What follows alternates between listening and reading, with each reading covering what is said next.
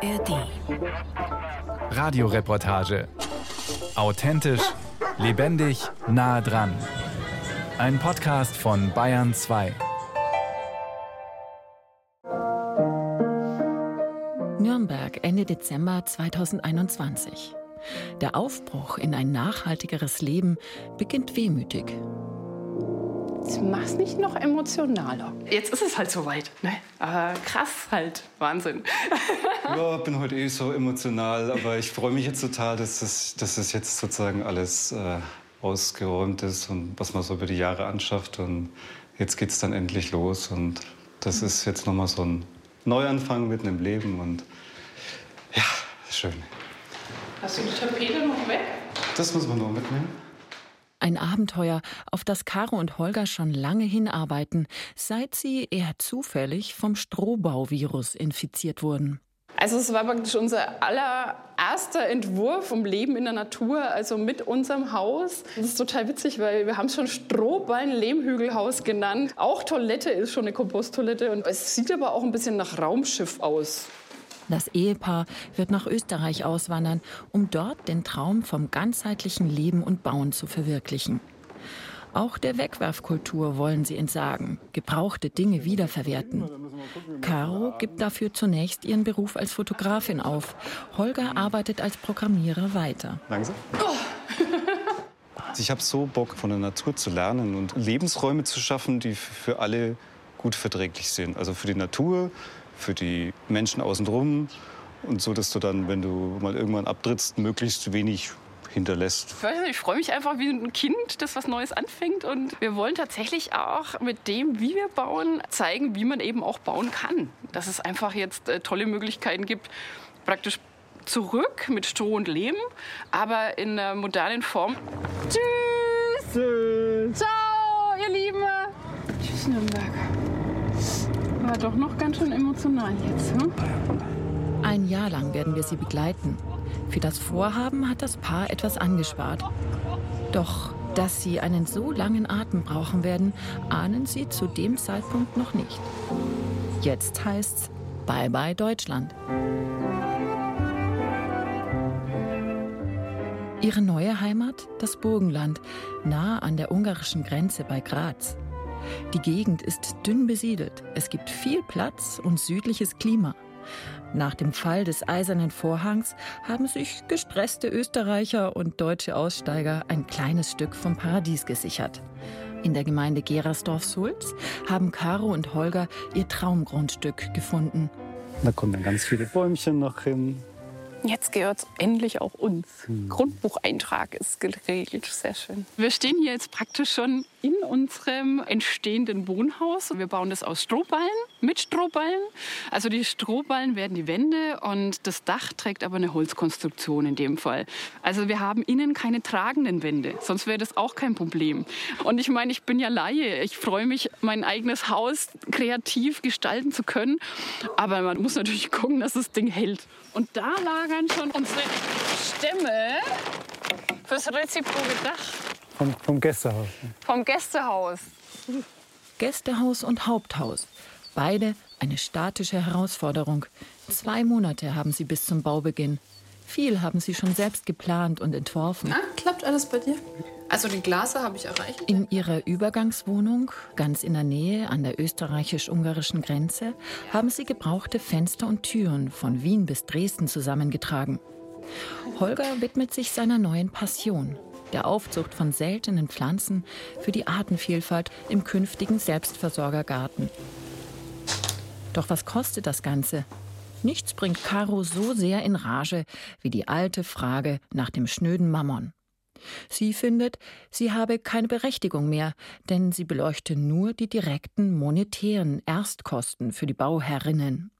Und damit das, was bisher wichtig schien, nicht jedoch Faktoren, die künftig viel mehr beleuchtet werden sollten. Zum Beispiel die Warenkosten umweltschädlichen Bauens oder die Umweltfolgekosten von nicht biologisch abbaubaren Materialien, die später auf der Müllhalde deponiert werden müssten. Künftig wird zum Beispiel auch Deponieraum teurer und der Abriss von Gebäuden. Transformation braucht Zeit, Und viel Geduld, das wissen Caro und Holger. Daher zittern sie auch ihrem Termin bei der Gemeinde Gerersdorf-Sulz entgegen. Denn das Paar will mit seinem Projekt nicht ans Abwassersystem angeschlossen werden. In Deutschland wäre das nicht möglich. Wird ihr Pionierprojekt vom Bürgermeister genehmigt werden? Sie legen ihre Pläne auf den Tisch. Herzlich willkommen Hallo. bei uns in der Gemeinde. Gell? Dankeschön, hallo. Also freut mich, freut mich. Das ist ja ein Megaprojekt. Es ist groß geworden. Ja, und innen, das werden dann unsere ganzen ähm, Lehmwände und mhm. ähm, die wollen wir alle selbst verputzen. Selbst als Kind kann ich mich erinnern, also wir haben auch so einen kleinen Weinkeller gehabt und den haben wir wirklich also mit, mit Lehm, mit Stroh gemacht. Also das war ein Erlebnis, das vergisst man bis heute nicht, muss man sagen. Ja, ja und ähm, was man sozusagen abwassertechnisch und im Sinne vom Kreislaufsystem uns ausgedacht haben, ist halt, das hier ist unser Grauwasser, das drin wie hier eine Pflanzenkläranlage.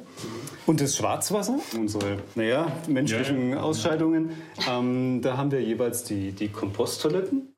Ja, das ist der Hugo Frizzante, Jahrgang 2021 ein Schaumwein. Genau. Nicht so. schlecht. Bitte schön.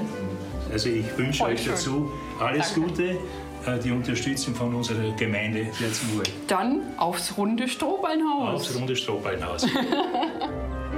Also ganz am Anfang hatten wir schon Bammel, aber wie der Bürgermeister sein Herz gezeigt hat und, und seine Vision auch mit uns teilt eigentlich, äh, es ist natürlich also ein Traum. 180 Kilometer weiter südwestlich, die slowenische Kleinstadt Schalec. Wie mehr Wohnraum schaffen, ohne weitere Tonnen energieaufwendiger Materialien zu verschwenden? Für viele hier eher ein Luxusproblem.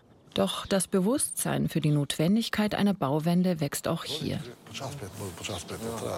Der Umbau seines 150 Jahre alten Stadthauses könnte Teil der Lösung sein, meint der 29-jährige Andrei Fiderschek. Bald wird er jede freie Minute für seine Balkanferien verwenden, wie hier der Eigenbau frotzelnd genannt wird. Sein Vater Radovan staunt manchmal über den Sohn.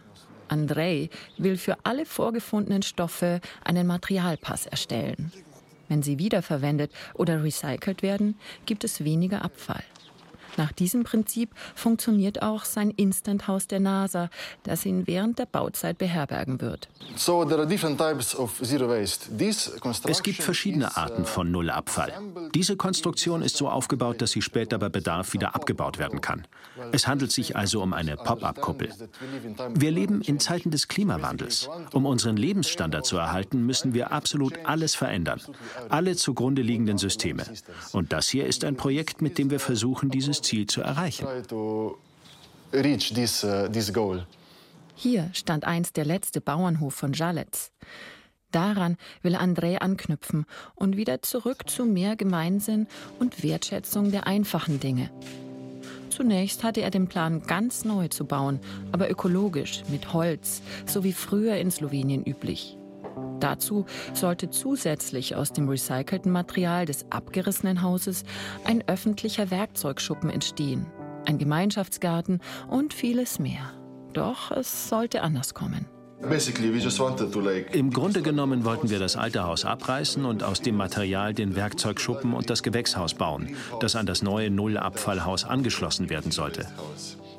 Und es wäre so konzipiert, dass es in 100 Jahren wieder abgebaut werden kann. Dafür bekam er sogar den Bauhauspreis der Europäischen Union und die Aussicht auf Fördergelder. Doch eines hatte er übersehen, eine kleingedruckte Klausel im Kaufvertrag betreffend den Ausbau einer Straße auf seinem Grund. Dann ist natürlich alles ins Wasser gefallen, wegen dieser einen kleinen Straße, die hier 25 Jahre lang war. Wenn Träume zerschlagen werden, braucht man da ein bisschen Zeit, um sich wieder zu sammeln. Aber dann habe ich angefangen nachzudenken. Ich meine, ich versuche ein Nullabfallhaus zu bauen, ohne zu merken, dass es schon eines ist. Also dachte ich mir, das ist der erste Schritt zum Nullabfallhaus, indem du versuchst, es so lange wie möglich zu benutzen. Uh, Statt Abriss also Umbau und nachhaltige Dämmung. Im Erdgeschoss isolieren 60 cm dicke Wände an sich gut. Doch im nie bewohnten Dachboden pfeift der Wind durch die Ritzen. Ist die Substanz der Balken noch gut genug für ein modernes Apartment mit allen energetischen Standards von heute? Ich meine, ich sehe das versteckte Potenzial, aber es wird auch eine Menge Arbeit sein. Ist eine nachhaltige Sanierung überhaupt möglich? Und ist sie bezahlbar mit dem Kredit, den er aufgenommen hat? Das Erste ist, diese Dachziegel abzunehmen. Erst dann können wir die ganze Struktur inspizieren, ob sie noch Bestand hat. Erst wenn das erledigt ist, können wir anfangen zu träumen. Aber vorher möchte ich meine Hoffnungen, sagen wir, realistisch halten. Für eine neue, nachhaltige Baukultur wird es immer wichtiger werden, alte Materialien wertzuschätzen, meint André. Auch das Regenwasser will er auffangen, um es im Kreislauf zu halten. Zdravo. Zdravo.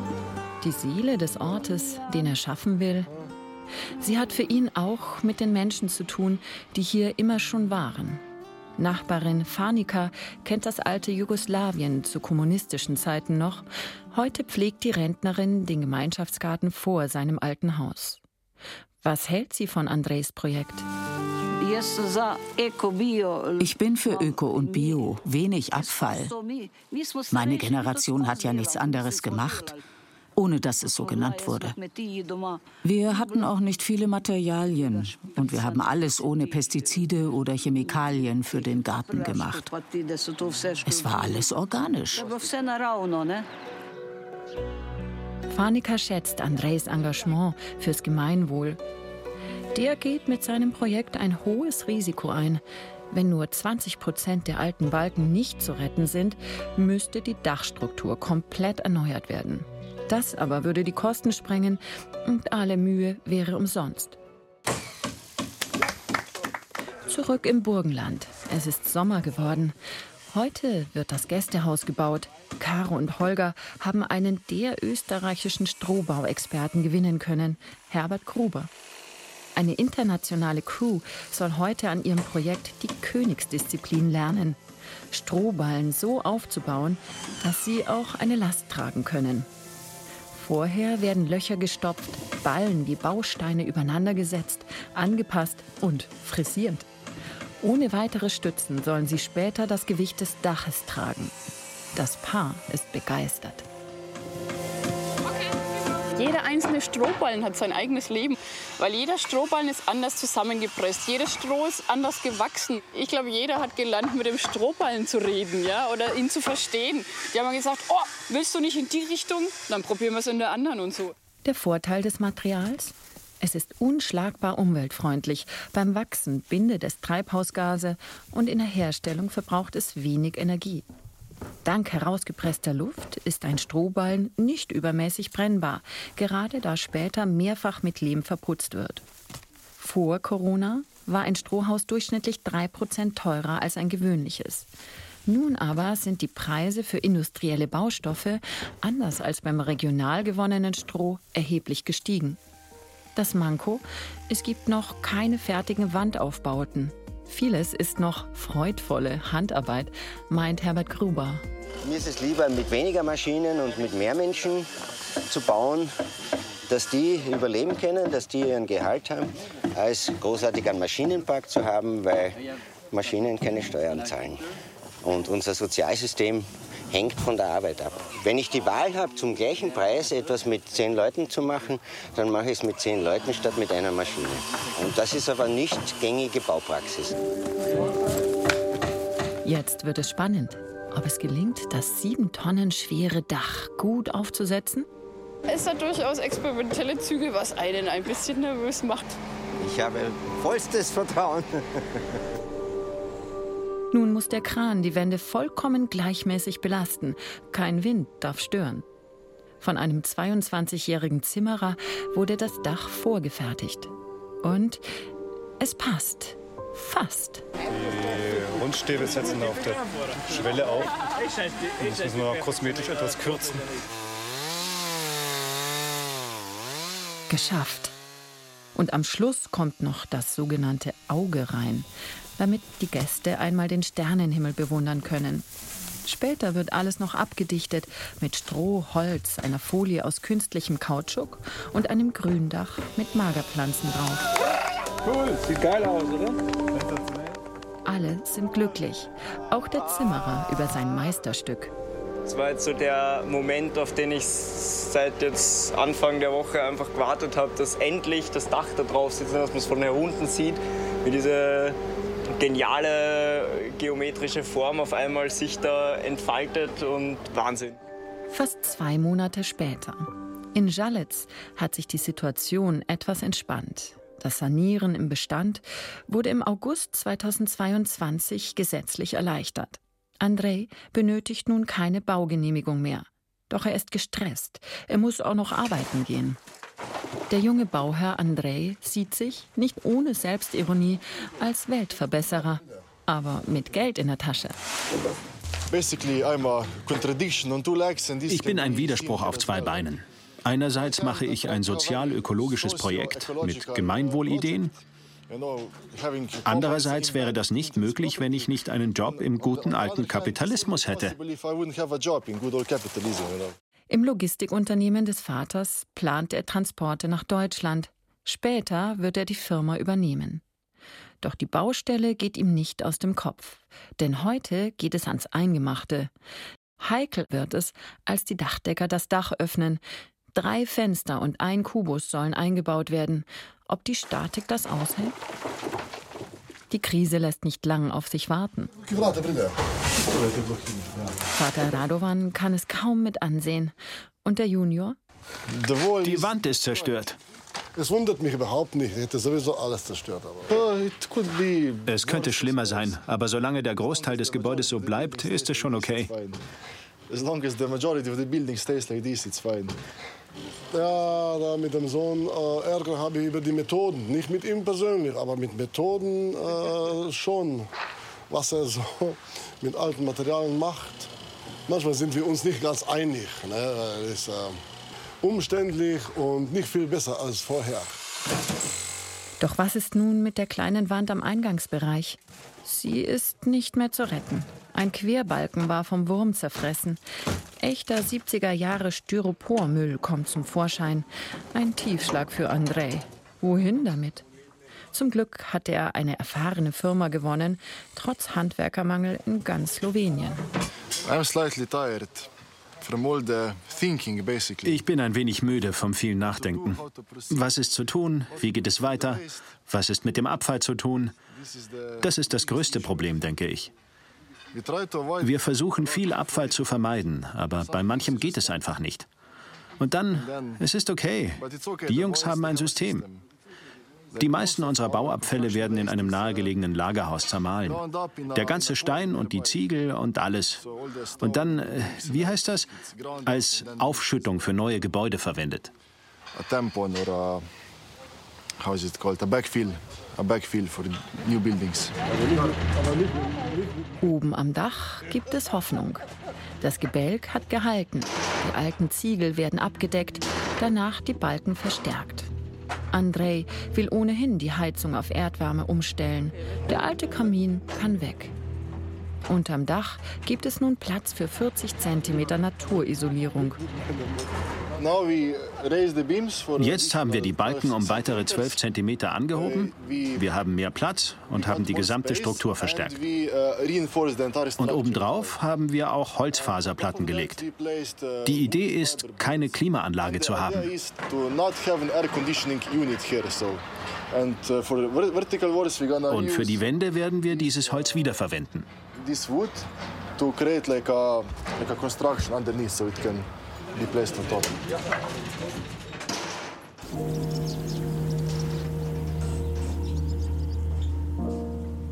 Im Burgenland Anfang August. Zwei Monate nach dem Bau des runden Gästehauses aus Stroh ist alles nun mit Lehm verputzt und Ruhe eingekehrt. All das Organisieren, Kommunizieren, Einlesen und Handanlegen für Holzdach, Gründach und Permakulturgarten hat Kraft gekostet. Darum haben sie die Entscheidung getroffen, den Bau des Haupthauses aufs nächste Jahr zu verschieben. Wir haben kein gutes Gefühl gehabt dabei. Ähm, das äh, wäre uns zu stressig und zu anstrengend geworden. Und da haben wir beide gesagt, es war uns dann zu viel. Manchmal muss man natürlich selber Druck setzen, so wie jetzt einfach der Herbst und Winter kommt. muss das Dach dicht sein. Und deswegen müssen wir jetzt Gas geben. Ein Spengler ließ sie sitzen, andere waren zu teuer. Eine Abrutschsicherung fürs Gründach müssen sie nun selbst bauen. Dass neben dem Hut auch der Sockel des Hauses dicht sein sollte, das wissen sie jetzt auch. Rund um die gebrauchte Haustür mussten sie den Putz korrigieren. Später wollen sie Strom und Wärme selbst herstellen, mit Photovoltaik und Solarthermie. Ende Oktober in Jalitz. Das Dach ist gedeckt, der neue Kubus mit separatem Eingang fertig. Neue Fenster wurden eingepasst. Schon vor zwei Wochen sollte eigentlich die Hanfbetonfirma mit dem Dämmen anfangen, doch unerwartet mussten Schichten von Dreck im Dachboden abgetragen werden. Und außerdem hatte der Single Andrei noch einen runden Geburtstag, seinen 30. Meine Freunde haben eine Überraschungsparty organisiert und sie haben dieses große Plakat mitgebracht. Auf Slowenisch heißt es, das ist eine umgangssprachliche Art zu sagen, wie viel Material wir in einer Gesellschaft schon verschwendet haben. Und das ist etwas, das in den Köpfen meiner Freunde hängen geblieben ist. Und sie machen sich gerne über mich lustig. Aber auf eine gute Art und Weise, denn es ist doch sehr wahr. Außerdem hat Andrei inzwischen eine der wenigen slowenischen Firmen für Naturdämmung gewinnen können. Genauer gesagt, für Dämmung mit Hanfbeton. Der Verbundstoff besteht nur aus Kalk, Hanf und Wasser. Das Gemisch wird dann in Gefache an Wänden und Boden im Dachgeschoss aufgesprüht und trocknet später aus. Die Umweltbilanz ist dank minimalem Energiebedarf sehr gut. Der Stoff sorgt für ein ausgezeichnetes Raumklima. Gut für die Gesundheit. Anders als bei Styropor können die Wände atmen. Der Hanf kommt aus Ungarn. Früher gab es den auch in Slowenien. Zu Zeiten Jugoslawiens wurde hier die größte Menge Hanf pro Quadratmeter in der Welt angebaut. Aber dann hörte das irgendwie auf, als wir unabhängig wurden. Und Hanf hat aus verschiedenen anderen Gründen einen schlechten Ruf. In Deutschland zum Beispiel gibt es schon eine Art Hanfindustrie. Aber hier steht alles noch ganz am Anfang. Ich denke, das ist die Zukunft des Bauens. Trotzdem hinterfragt sich Andrei immer wieder. Ursprünglich sollte es ein Nullabfallhaus werden. Ganz wird das wohl nicht gelingen. Dafür eine Synthese aus alten und modernen Bautechniken mit viel Ökomaterialien. Die Kosten schätzt er bislang auf 150.000 Euro, also weniger als für einen Neubau. Trotzdem, ist die Zero Waste-Idee gescheitert? Die Idee ist lebendig. Sie befindet sich in ständiger Bewegung. Und jetzt erreichen wir das Stadium, in dem wir langsam alles fertigstellen. Ich hoffe nur, dass ich zeigen kann, dass es ein gutes Beispiel dafür ist, wie man Dinge anders machen könnte. Ich meine, es gab Müll.